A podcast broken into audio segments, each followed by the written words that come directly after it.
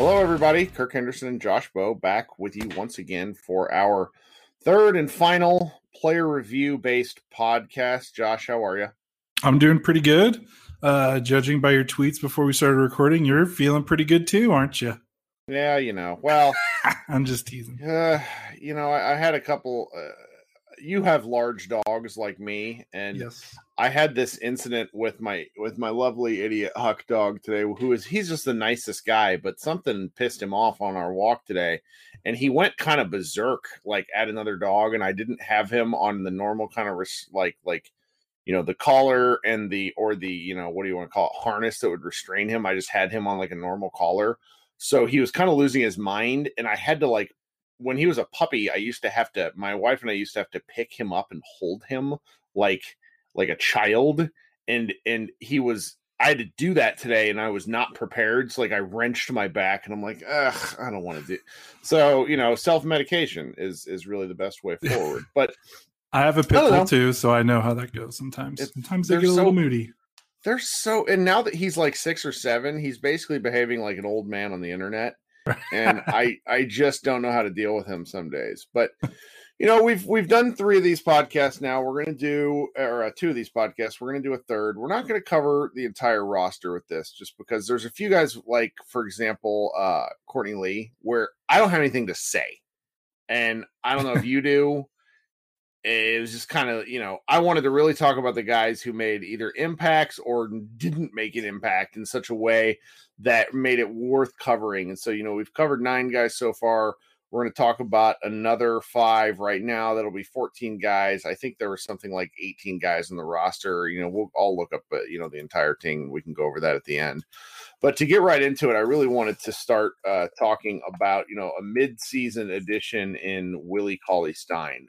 Willie Cauley Stein did not play many games for the Mavericks this year, and he also opted out of the playoff bubble which puts him in kind of a unique circumstance. He only played 13 minute or 13 games with the Mavericks, 12 minutes, and had and, and averaged essentially five points and five rebounds a game.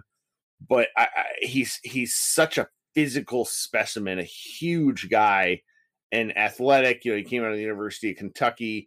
That I, I just wanted to talk about him because I think his his future or maybe lack of future with the Mavericks is really interesting compared to you know the limited but interesting impact he had on the Mavericks season. Yeah, uh, it's hard to you know he didn't he like you said he didn't play a lot, and I believe he has a player option for next Mhm. season, and it's not like a huge one. Uh, I mean, it's like what like two two or three million somewhere in Yep. that range. So what's really interesting is like he didn't really do anything this season, so it wouldn't be shocking if he just opted in and avoided what is going to be like a really weird off season and just be like, you know what, I'll just I'll take this money, hopefully be able to play a full season on a good team and then get a better contract next year. Cause like if he opts out, I don't know what kind of contract he would expect, uh, considering the season he had was very just nondescript. But yeah, he was he was needed because you know Dwight Powell got hurt, and you know you can't play Boban twenty five minutes in a game because he's too big. So it, he's one of the guys that I've always kind of thirsted after when he was in Sacramento, just and when he was in college, because he really is like he felt like he was going to be Tyson Chandler 2.0, just his body type and his Mhm. athleticism as a center and his defensive potential. And he hasn't really, you know, he's clearly not lived up to that. Um, he's interesting dude. Uh, he played well enough for the Mavericks. Uh, I think we both predicted he would get sent to the Phantom Zone like Nerlens Noel pretty quickly by Rick Carlisle, and you know he wasn't as and that wasn't totally accurate, but not too far off because he wasn't really like a big rotation guy for them when he played in those 13 games. But Right. uh, he shot over 70% from the field. So he kind of knew his role in that sense. He got, he was, his rebounding was pretty decent considering how many minutes he played per game. Uh, so I don't know. It's, it's weird, you know, with Powell having the Achilles injury, you would imagine he's not going to be 100% whenever the season starts up again. Uh, and you have to imagine, you know, he's going to never get to where he was before because we know what Achilles do to guys. So does that mean he need like the Mavericks kind of need him? And I think that's going to be the big question this offseason. Right? Right. And, you know, looking at his game log, there's a chunk of games following the All Star break where he was inactive and you know I, am not going to look Mhm. this up right now because i don't want to i don't want to inadvertently dip into like rumors but he was like let he was allowed to be away from the team for multiple games for as a result of like a personal matter so uh, uh, the reason i mention that is i think the 13 game total that he played for the mavericks is a little bit misleading because I think he probably would have played closer to 18 to 20 had he actually been available for those games. Because, like you said, the Mavericks needed him. And, you know, I, I'm going to be particularly curious to see what he does. The Mavericks, I don't know why they're doing PR for him, but they've been posting these videos of him taking jump shots. And he he's and he he's been, you know, retweeting and sharing comments like they say I'm not a shooter. Well, Bub, I'm here to tell you you're not a shooter because there's a very big difference between making shots and being a shooter. And his windup is like something out of out of like a Bull Durham pitching sequence. it is awful. I mean, I know awful shots. I have one, and it's just really he's it's it's funny that, that so many big guys are just like this because playing in a maverick based offense and and you know we'll probably talk about this a little more when we get to Powell and maybe KP but the ability to roll to the basket is a skill it is not something a lot of bigs are good at and I don't know how I feel about Willie because Willie Cauley Stein didn't show me enough to really justify anything along those lines, except for the one game against the Charlotte uh, uh Hornets where he went seven for seven from the field. Like that was kind of it. Yeah, yeah, and you just the the thing that you hope is that if he stays, he turns into like a Brandon Wright story where you know that wasn't Brandon Wright's game coming out of college, also a lottery pick that didn't pan out with the team that drafted him, and you just you wonder if he's if he does opt in and he stay and he's on the team next year, like I'm gonna, I'm gonna imagine the Mavericks coaching staff is gonna be like, look, you've been in the league, you know, handful of years, you know, you've been passed up on by two teams, one that drafted you in, in- with a very, you know, valuable high Number value six pick. overall, right? Yeah. So like, hey, if you want to stay in this league because you're obviously talented, uh, you're you know, look at Dwight, look at what we've done with these bigs, look at what they get paid after what we do to them, that's true. uh, and you can you can get a con- you can get four for thirty seven, you can get a three for thirty three deal if you play into your strengths here and you become this type of player, which you're very capable of doing. So I wonder if he sticks around. I got to imagine that's got to be the the Mavericks coaching staff. Like that's what they have to try to get through to him is that he could do this and he could be a very valuable player and, and a useful piece, but he's got to he's got to want to have the mindset to become that player because you know it sounds like you know selfish on his part if he doesn't but man you know he played at kentucky he was a top 10 pick like it's it's hard for guys to accept that uh Mhm. that mindset like it's not an easy it's not an easy thing you know when you think that you can do some when you can do more so you know we'll see uh that'll be something that'll be something definitely to watch coming the season because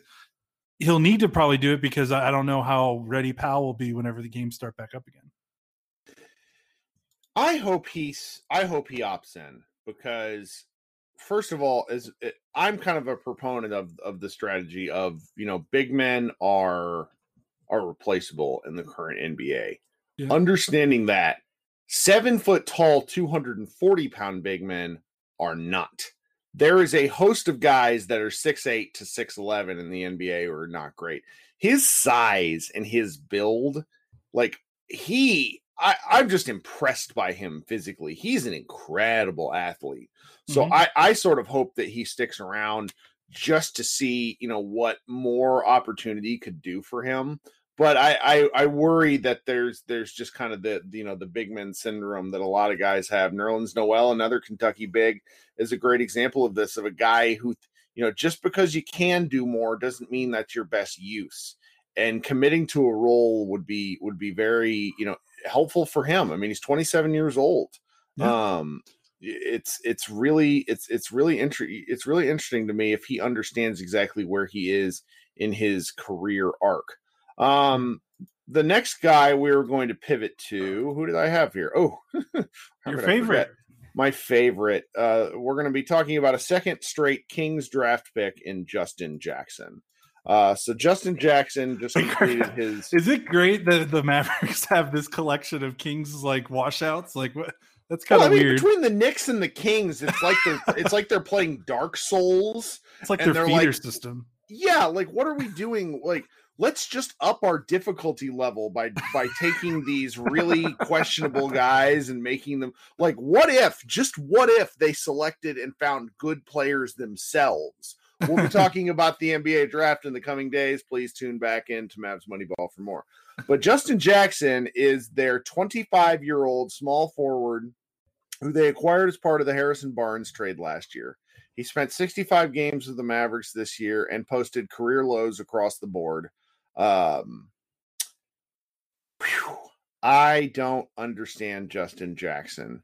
He is a NBA bodied player who just doesn't seem to have a fit in the NBA, like let alone the Mavericks. He is not a professional basketball player, or at least he wasn't in 2019, 2020. What do you think? Yeah, um, I think to start off with because we're probably going to get really you know we're gonna we're gonna go in uh you know and it's not even like being mean it's just when you say yeah. the numbers it sounds mean but the numbers are the numbers you know uh so i will preface this with saying that he is a really good dude uh and he great dude. Yeah and he's very near to my heart because i believe he's a very strong advocate of uh kids with down syndrome and my uh, younger brother has down syndrome. So that's very personal thing to me that I'm glad he supports. I, I, can't remember if he has a sibling or a family member that has Down syndrome, but for whatever reason, he's a big you know supporter uh, of of the of Down syndrome uh, kids, and like I love that. So like obviously like a tremendous guy in the locker room and and, and all that stuff. So like really good dude. And honestly, it's not like his fault in a weird way because I don't know what the Mavericks and what some media people were thinking by pump like I don't think Justin Jackson was asking people to say that he's going to be the fifth starter and like, that was Mark Cuban. Yeah, Mark like, Cuban did that. I was I was floored when I went and found that research, and he's like, people are misunder um, underestimating what what Jackson can do on both sides of the ball. That was Cuban blowing smoke. We should have known then.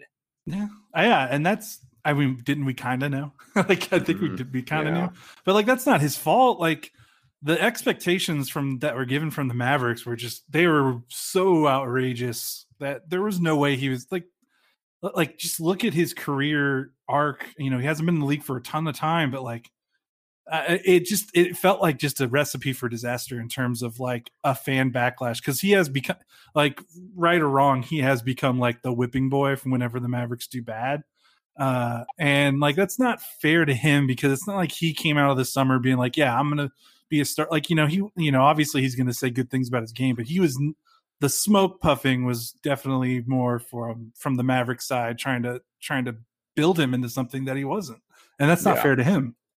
Yeah, but and you know it's very interesting because he has a player option for next year, which he's probably going to opt into.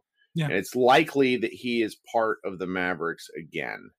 And he wasn't playing by the end of the bubble. He he played spot minutes in the playoffs, really in the games where they were nearly, you know, giving up.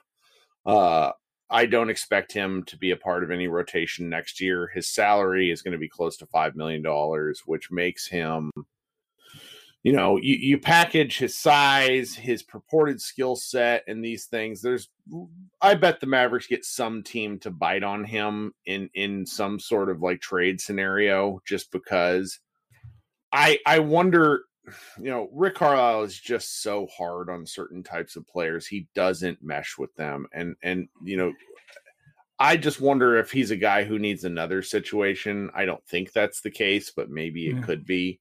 Um, but in the short term, he's likely to be a Maverick heading into next season, unless they manage to do something on draft night, uh, just with his rights and such. But I mean, it's it's going to be an interesting situation. You know, I'm going to have to kind of get used to it.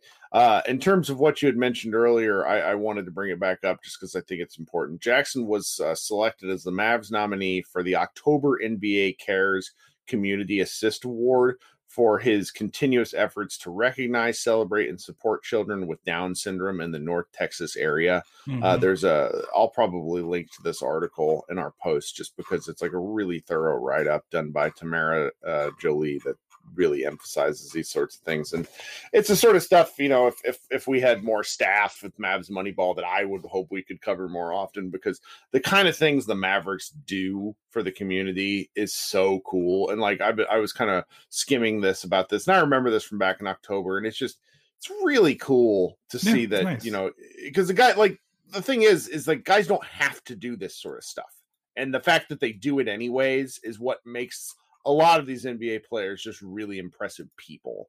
Hmm. Um, so as, as mean as I am about his play, again, great dude. Yeah, and and then kind of switching back gears to on the court, uh, when talking about like the expectation raised, he was never like it's just hilarious because like you know there was a talk about him being the fifth starter and being all this, all this, and then opening night he's not starting. He plays 19 minutes. Second game of the season he plays 13. In the four October games, he averages 17 minutes a game. And then November, he's basically a spot guy that's uh, sometimes isn't even playing until garbage time. Like he was never. It's like the Mavericks knew. It's like the Mavericks knew, and they still blew. You know, still puffed him up. That's what you know. It's not like they they said, "Hey, he's going to be the fifth starter," and he and he was, and then he and then he failed. He, he, it was never it was never that case. You know, like you just look at his game log. He only really started to get heavy minutes when Luka had his ankle injuries, and they just they had to have bodies to play on the wing. Uh, so like that, it just felt really.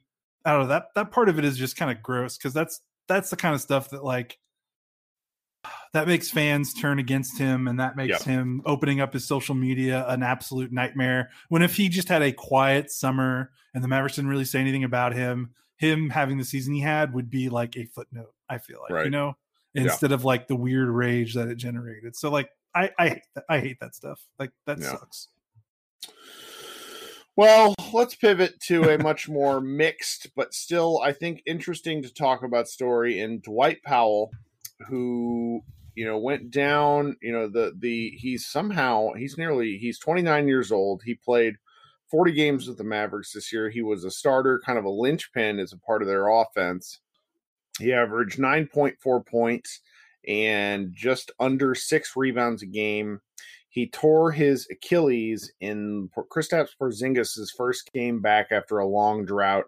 I want to say it was against the Clippers in yep, uh, January 21st. Mm-hmm, January 21st. And that is kind of a line of demarcation for the Mavericks season in terms of, you know, the kind of the pre and post Dwight era uh, is something that we should likely look into in terms of how the team performed and offense, defense, and all that sort of thing. And, you know, as we look at the season, as we look at the Mavericks going forward, and then as we specifically consider the Clippers series as a whole, I think it's safe to say that Dwight Powell is a very important member of the Mavericks in terms of what he brings. So, what do you think? Yeah, I would agree. I think in the first two weeks that he was injured and the Mavericks were kind of running wild with the Kristaps at center lineup, and Kristaps was just exploding uh, in terms of his production and efficiency. It was very easy to be like, okay, well, that that's that. You know, Dwight doesn't Dwight doesn't have a, a place on this team. Like Kristaps at center is obviously the future. Uh, let's just go hog wild on that, and that's where the Mavericks should invest their resources and their roster building uh, thinking. Uh, and then I think as as that wore on, I think just the depth hit that Powell gave, you know, Powell's injury gave them was more evident, uh, especially as we got into the bubble and especially in the playoffs. So I think it's it's less like is Dwight Powell the starter? I don't know, probably not. But is Dwight Powell still useful to this team? I think like hell yes. Like when you consider just how badly they needed his movement and his verticality as a rim runner and it's and again, it's not necessarily because the starting lineup with Kristaps missed him. Like that starting lineup was great, yep. but this Mavericks team was a house of cards. They were more than the sum of their parts.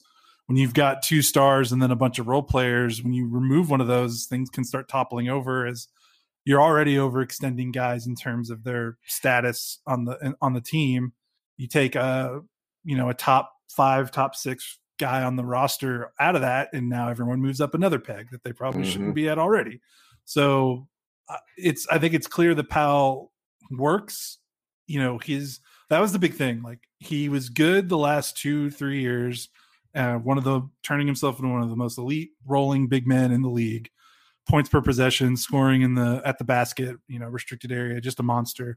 But you know, the Mavericks were bad, and he put mm. up a lot of big numbers in March and April, which is when half the league or more just hits the snooze button. So it's like, okay, can he put up the that same production or similar production and actually have it translate into wins? And that happened this year. I mean, that starting lineup, for as much as you know, we crow about you know how Kristaps performed in it. That starting lineup was killer, mm-hmm. uh, and and they played well. And it wasn't just offense; like it was just it was a complete.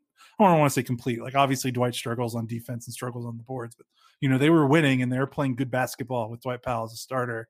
Um, so like that happened, but obviously it's clear watching the playoffs watching how they played after his injury, you know, he's probably not the starter anymore, but they would he would still be a massive, massive piece to come off the bench, help the bench scoring a little bit, uh, give the bench guards uh, some more space to work with with his rim running, uh, because you saw in the playoffs like when Kristaps or Luka went to the bench, like things just got really dark because it's it's Maxi Kleber trying to trying to do stuff that maybe he doesn't need to be doing and uh, the spacing just cramps up a little bit. It, they just didn't have it. They just didn't have enough. This was a team that kind of came at you in waves when they were fully healthy, and Dwight being gone kind of took away from that. I think one thing if if Powell comes back, and we're just going to have to talk about this and kind of yell into the void until the fan base gets it. I think it, it his how good he was as a roll man was not played up enough there are some fun folks that I've been jabbering with on social media lately about, oh, we got to, you know, making the uh, DeAndre Drummond, or I'm sorry, Andre J- Drummond jokes again. Drummond is a bad roll man. There are not that many good roll men in the NBA, and Powell is among the best. And when you add that that verticality to the Mavericks uh, offense, i.e., Luka rolling, and he can do something so right, what happened at the end of the season when Luka drove, his options were shoot past one corner, pass to the other corner, kick out the back. Occasionally, with how the defense would play, he would have a a roll opportunity to either pass like he did to Maxi Kleber against the Bucks uh, for that cool play, throw up an oop occasionally to Kristaps Porzingis, who is not who is a learning roll man in himself but there wasn't that additional play when Powell was in with the offense. Powell is is just you know is a different different level of responsibility, but defenses were so bothered by him that he's the one that often pulled that second defender in so that that Dorian Finney-Smith or whoever was in the opposite corner could have those shots. Is that right? Yeah, that's right. Uh, you can watch every when Dwight Powell rolls down to the basket, I mean, defenses have to account for him. They have to tag. The weak side has to come in, and that was like that's absolutely huge for them. They and, without him, they just didn't have that at all. And and I just can't emphasize this enough because I the way basketball is played now, there aren't a lot of bigs who do that. Let's like call back to, to Willie Cauley Stein a few minutes ago. The man is posting videos of him shooting jumpers. It, bigs just don't do this anymore. And we're going to talk about Porzingis in a few minutes. It is not in the Mavericks' best interest to have him do that all the time. Hmm. I I I've, I didn't understand that until very recently. Now I do. But someone has to be that guy, and you know, even if it's it's ninety or eighty percent of Powell, that timing and understanding of where to be, that is awesome and the Mavericks took whole advantage of it. So like Powell's just very important. And I use I'm not a Powell guy. So saying that out loud is a little painful for me.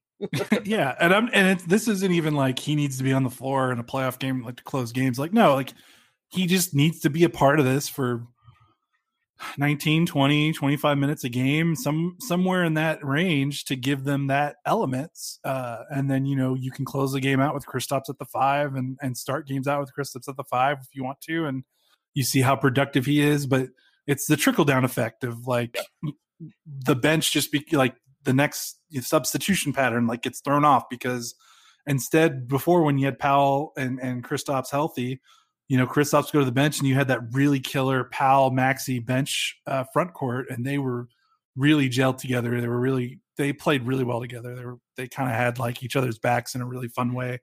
Uh, they also passed to each other pretty well. Like you could tell that their off the court relationship like kind of bled into their on court play. Yeah. Um, so like yeah, like it's because I know people are going to try to kill us and be like, well, like, they're not going to win with Dwight Powell as their starting center. And like we're not saying that that that's what needs to happen. He just right. he needs to be a part of this thing until they can find something someone better that can do what he can do better and do other things. But for the time being, like he's he's going to be a useful player for this team. Yep. As long as well, the Achilles doesn't kill him, like that's yeah. that's the scare. Well, we'll find out about that relatively quickly because yes. that's something you either have or you don't. Um, yep. and, and that's just kind of the way it goes. So the next guy I wanted to talk about very briefly was only on the Mavericks for eight regular season games and six playoff games. He was an important contributor. He was Trey Burke uh, who, you know, let's just really focus on his playoff numbers in six games. He averaged 12 points, uh, three rebounds, two assists. He shot the ball very, very well and was a key part of why the Mavericks won game two and game four. Uh, I'm I'm interested to hear what you have to say about him, uh, both for the short stint and then whether you think he has a future in Dallas. Um, I think I wrote about this, but he is like man, he's just like prototypical Mavericks guard success story. Like, uh, it feels like Trey Burke couldn't have been did what he did in the bubble in the playoffs for any other team but Dallas. Like, it just he just feels like a guy Dallas just gets the absolute 110% most out of in terms of like milking the basketball ability and talent. Because like you know, you just kind of look at him in a vacuum, and he's a small, undersized point guard who isn't necessarily a pass first point guard, who can't really play defense. He isn't necessarily like uh, someone that's going to run your offense.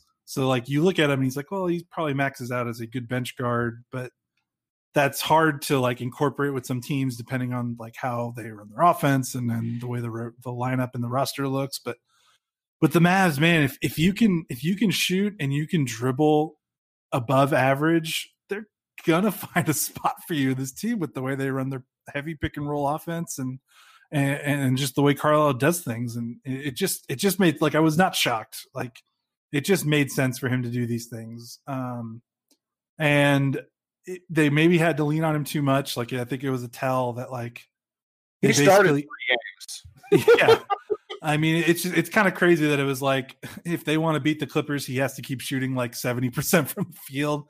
Like that's mm-hmm. how kind of important he was to this thing. But like he kind of looks like what I think the Mavericks probably envisioned what Dennis Smith Jr. would have done next to Luka in terms of being that off ball guy.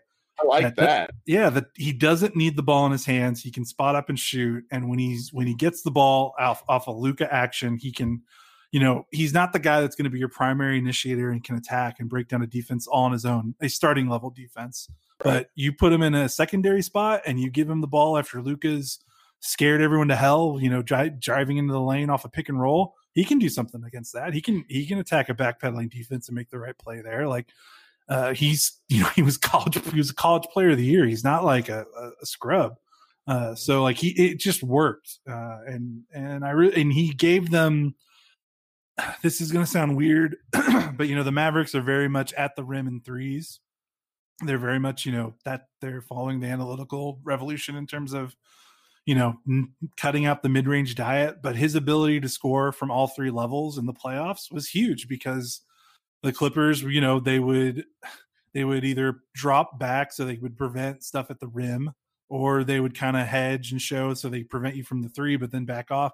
Like, you know, the Clippers very much gave the Mavericks a lot of mid range shots, and Burke is like, that's cool. I'm very comfortable stepping into a 15 to 18 footer off the bounce and canning it. And it's what he did. And you kind of need that in the playoffs as much as regular season basketball says you don't. You know, in the playoffs, defenses are just too smart and they want to try to take away the things that you want, and you need to be versatile enough in your scoring to to handle that and counteract that. And in terms of him coming back, I mean, if Barea is not back, he kind of makes sense in that spot. But then it's like What about Brunson? Like he, him and Brunson kind of occupy the same. I think Brunson's role. better. I talked yeah. about this in our last pod. Uh, not Brunson. I think Burke is better than Brunson. Oh, okay. And I, I don't know, or at least in the short burst role, because yeah. Brunson does. I eh, I don't know. Maybe Brunson is more of a run the offense. I mean, he's a score guy, but I think in terms of like running an offense, I think he's more probably he's more comfortable doing that than Burke. Like because Burke is definitely shoot first, shoot second guy. His assist um, numbers are pretty pretty. Meaning Brunson. Brunson's assist numbers are kind of crap. Yeah. Um, it's weird. It's weird to look at like the data. Ryan talked about this in his review of Brunson. I to me, it's just very much an either or thing. And I was high as hell on both players this year. To be honest, I really enjoyed their play. But like, why would you have two dudes who do the same thing? Yep. And that probably means Burke gets the short end of the stick because Brunson is younger. They've invested more into him in terms of like a high second round pick. And he, you know, he still hasn't reached his, you know, hey, he's been in the league. Yep two years. So you got to, you know, Burke is this. You know, Burke isn't going to turn into anything more than what he showed us. But hey, it was it was pretty good. Uh, so I don't know. Uh, it wouldn't shock me if he came back though. I mean, it just it wouldn't even if they kept Brunson. Yeah. Well, we got a, we got about ten minutes left on our app oh, here, and we need to talk about the Sorry. guy who. No, it's fine. It's been me too. This is like we like talking about players, and I think our fans enjoy hearing us talk about them. So the, the guy we need to talk about then, with our remaining time, is Kristaps Porzingis. Uh, came over in a mega trade. Uh, didn't play any last year. Uh, suited up for 57 games this year. He averaged 20, uh, just a hair over 20 points nine and a half rebounds, which was definitely a career high. Upped his assist to uh, you know 1.8. Where you saw some really interesting passing acumen from him. Uh, his percentages across the board were in line with his career. I saw a very interesting player who perf- uh, way outperformed my expectations, giving his health. I I just I couldn't be more pleased with the season of Kristaps Porzingis because it felt like a steady uphill climb. Uh, I have some concerns I'd like to get to in the end, but but overall, I just couldn't be. You know, Porzingis was great. I, I was pleased. Yeah, uh, I was totally ready for you know the way he played in October, November, uh, part of December. Like I was totally cool with like that being the entire season because there was I, I was just ready to give him a season to to get back into it because it's I don't think it can be said enough the difficulty uh transition he faced. You know, having the ACL, he didn't play a competitive NBA basketball game for 20 months. It, like a life that's an eternity, especially for a big he's going from New York to Dallas. He's going from in New York, he can do whatever he wants. He can take whatever shot he wants. He can. He didn't really have a structured offense. He didn't have a point guard uh, worth a damn. And to Dallas, where it's like, hey, we have expectations, we have roles, we have responsibilities. Uh, we want you. You know, you are the sec- clear second banana for the that first time. That yeah. helped a lot. Luka yeah. coming out of the gates like being amazing really helped set expectations for him, which helped, I mean, my acceptance of him in a big way. Yeah. And so, like, and it's understandable you'd struggle. Like, you go from, hey, you get the ball whenever you want, you can shoot whenever you want, to you are now a 7 3 shooting guard, like the first two or three months of the season. And the only time you touch the ball is going to be an open spot up shot. And I know me and Kirk did not play very, you know, we played high school basketball and that's it. But I'm a big believer, no matter what level of basketball you're playing, is if you are if you don't touch the ball a lot and the only time you do touch it or you're expected to do something immediately with it that's not always the best way to get into a rhythm uh, and you don't always feel comfortable like you know when you're playing, you know, just being able to touch the ball, even if you're not scoring, just being able to like grab it and give it to a dribble handoff or, or take it and swing it to the other end of the floor, or, you know, get a get a touch on the elbow and, and then pass it back out to the guard and then keep running through your offense. Like that just helps you feel more comfortable in the game. It doesn't create any type of panic situation like, oh, I got to get the ball, I got to shoot it, and because I, I, don't know if I'm going to get it back, and you know all this kind of stuff. Uh, so I think when Powell went down he became the center, I think that to me that was the biggest reason why he exploded he just he was more involved and it wasn't just hey you're getting more shots it was just more like hey you're going to touch the ball more you're going to screen more for luka you know, you're going to be active instead of being just kind of a bystander and standing outside the three point line and watching the offense and then getting the ball. Like, I just don't think he's that kind of guy, even though that lineup did well, like with, with Powell. Uh, so uh, that stretch that he had when Powell got hurt and he kind of exploded, averaging like 26 and 10 on, on really good shooting. I was not prepared for him to do that this season because I was really ready to give him a pass just coming back from that really catastrophic injury. So the fact that he showed that in his first season back after 20 months away from basketball, like that's that was a really great sign for me. Like that was huge. So let's assume Powell comes back and they try to put him in at the starting lineup or use Powell and Porzingis together.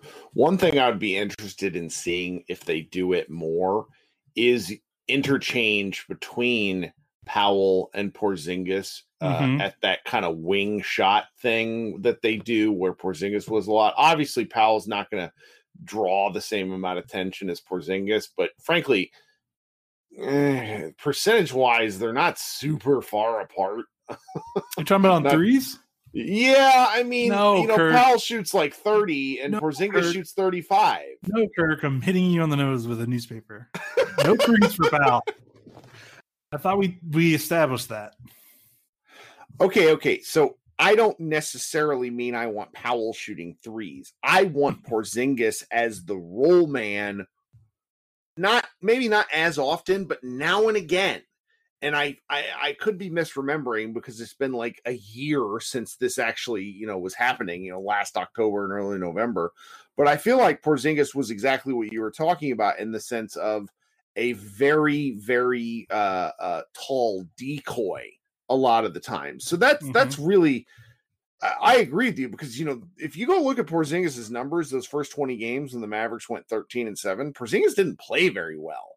Like these guys as a whole never really played well all at the same time and and that's wonder i'm wondering what could happen if if like that actually clicks in that sort of circumstance so i just have some really interesting expectations when it comes to Porzingis, but I, I I also have some trepidations. But before I get to those, I just wanted to punt back to you one more time. Yeah, uh, I I can see what you what you're saying, and, and I totally agree that even if it's you know it's not Powell shooting threes, but if they're going to share the court, they can be a little bit more versatile and mix that up a little bit. And I almost wonder if the Mavericks needed to like they needed like approve it from Porzingis because I wonder if they had Porzingis playing that role because they just didn't know what they were going to get out of him in terms of he's been gone from basketball for so long. So like, well, let's just ease him back into the offense. Let's let him be a spot up shooter. Let's not make him. Let's not give him a ton of possession. Like, I almost wonder if that's part of it. And now that they've seen what he can do uh, with being more involved, I wonder if that changes how they play him together with Powell, knowing that he has that in him. Right, right. So I'm now. Let's get to the the. I don't want to call it pessimism, but just much more of kind of an interesting outlook. I wanted to talk about something that I read from a a Mavs colleague, our our a friend of of the show, Sydney Myers, who you know writes with her own website, Dallas Hoopscast. Primarily podcasts, but you know, with her and her husband. But she wrote and put together a really thorough article on Porzingis injury history. She talked to doctors. She compiled his injury history, which, when you read it out and you look at it on a picture, is is um, let's just say horrifying. Uh, it also harkens back to some things that we knew before Porzingis was even part of the Mavericks. When you look at the man's injury history, nearly everything he suffered in terms uh, up until this torn meniscus, that's actually the key. He had a strained quad, tweaked IT band, torn ACL, sore Achilles, sprained ankle, and a heel contusion, all on his left side. So that he has a torn meniscus on his right side. Me and you, as non doctors but former athletes, the torn meniscus, frankly, is not super uh, surprising. We watched him play this year, and he is a much more forceful player than I would have given him credit for uh, before he came to the Mavericks, just because I didn't watch a ton of him. And the fact that he hurt his right knee I don't want to call it a good thing because you know it's no injuries are a good thing, but that he suffered an injury on the side that was not the the the, the bad side where he's had everything else says to me that he's a guy who's still really working you know he's not close to pre uh, pre ACL form maybe he never really will be but he you know that it's a different knee is is evidence of the fact that he's probably putting more pressure on the right side of his body and the Mavericks still have a lot of work to do with he him and his biomechanics.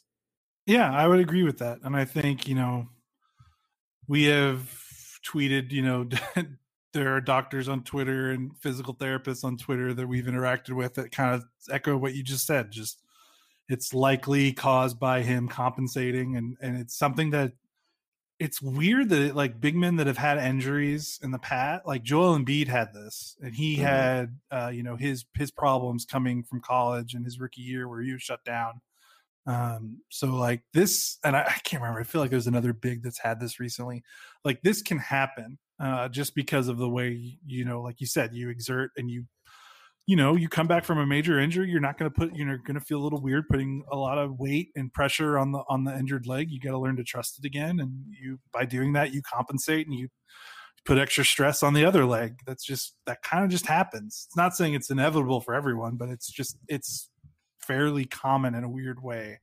Um, and I think it's obvious. Like I think the thing that's really scary is like this is the last knee injury that Chandler Parsons had as a Maverick so I know people get really scared about that, but this is a different, you know, this isn't the same thing.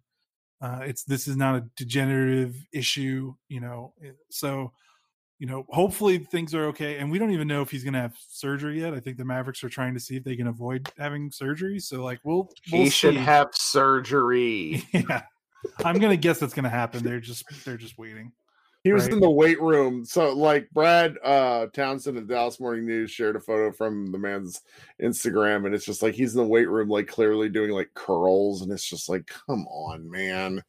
I that stuff cracks me up. But well, the thing for me and and this is something that I I over the break I watched a video of Tracy McGrady uh it was one of those like weird biomechanic youtube videos and how often that man landed on his left knee when taking like preposterous shots. And i don't mean like left knee i mean like left leg. When you're playing you know 65 to 82 to maybe up to 100 games in a season that sort of wear and tear as a huge human being is inevitably going to affect your body and the thing that I hope that the Mavericks work on with Porzingis in the offseason is I hope they work on how he lands because it's awful. That man is yeah. reckless and it's wonderful to watch in game because it's just uh it feels like very like seven foot three Shawn Kemp but eh, he likes he to just, dunk it hard, like hard. Yeah, it's awesome.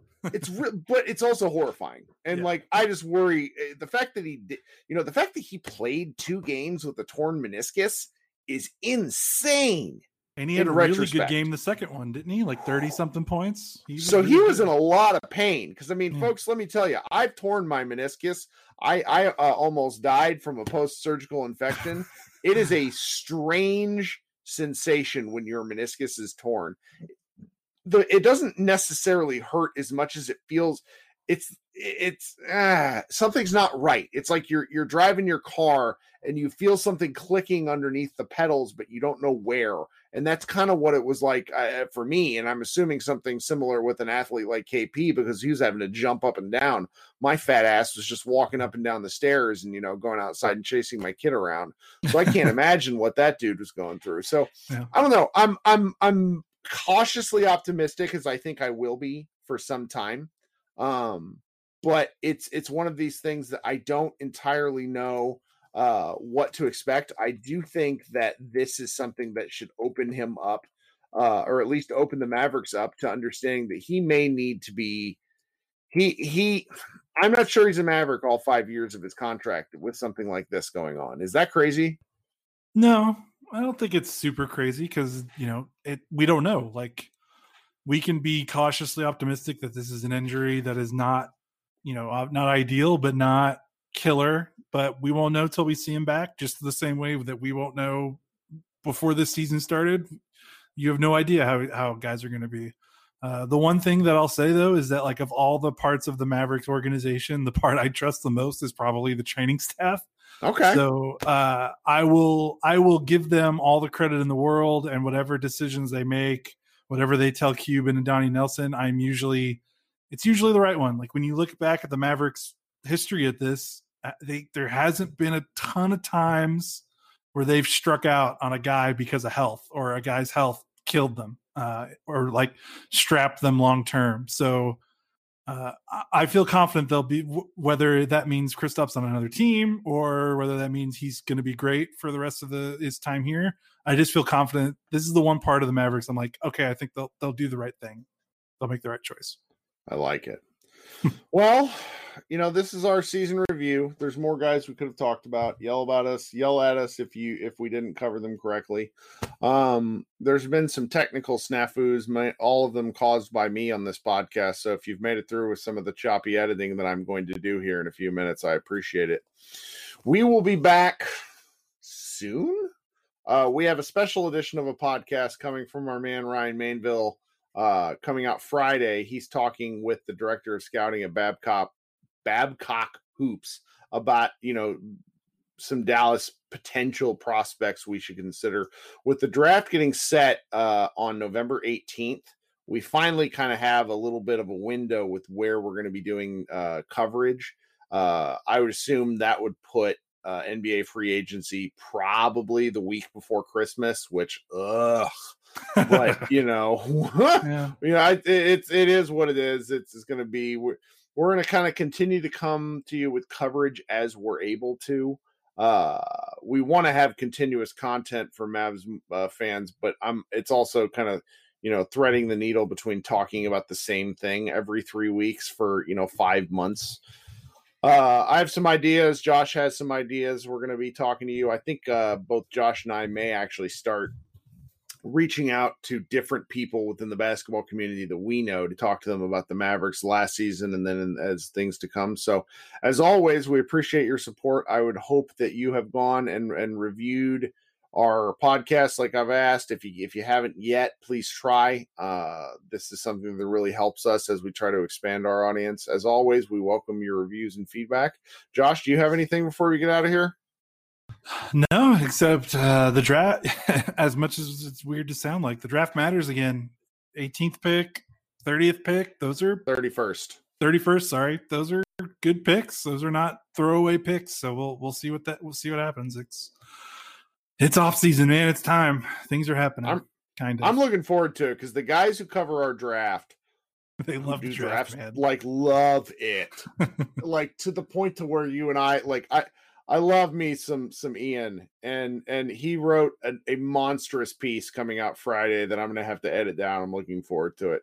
But you know that's that. This has been uh, Josh and Kirk. Uh, thank you for spending part of your day with us, and we will talk to you soon.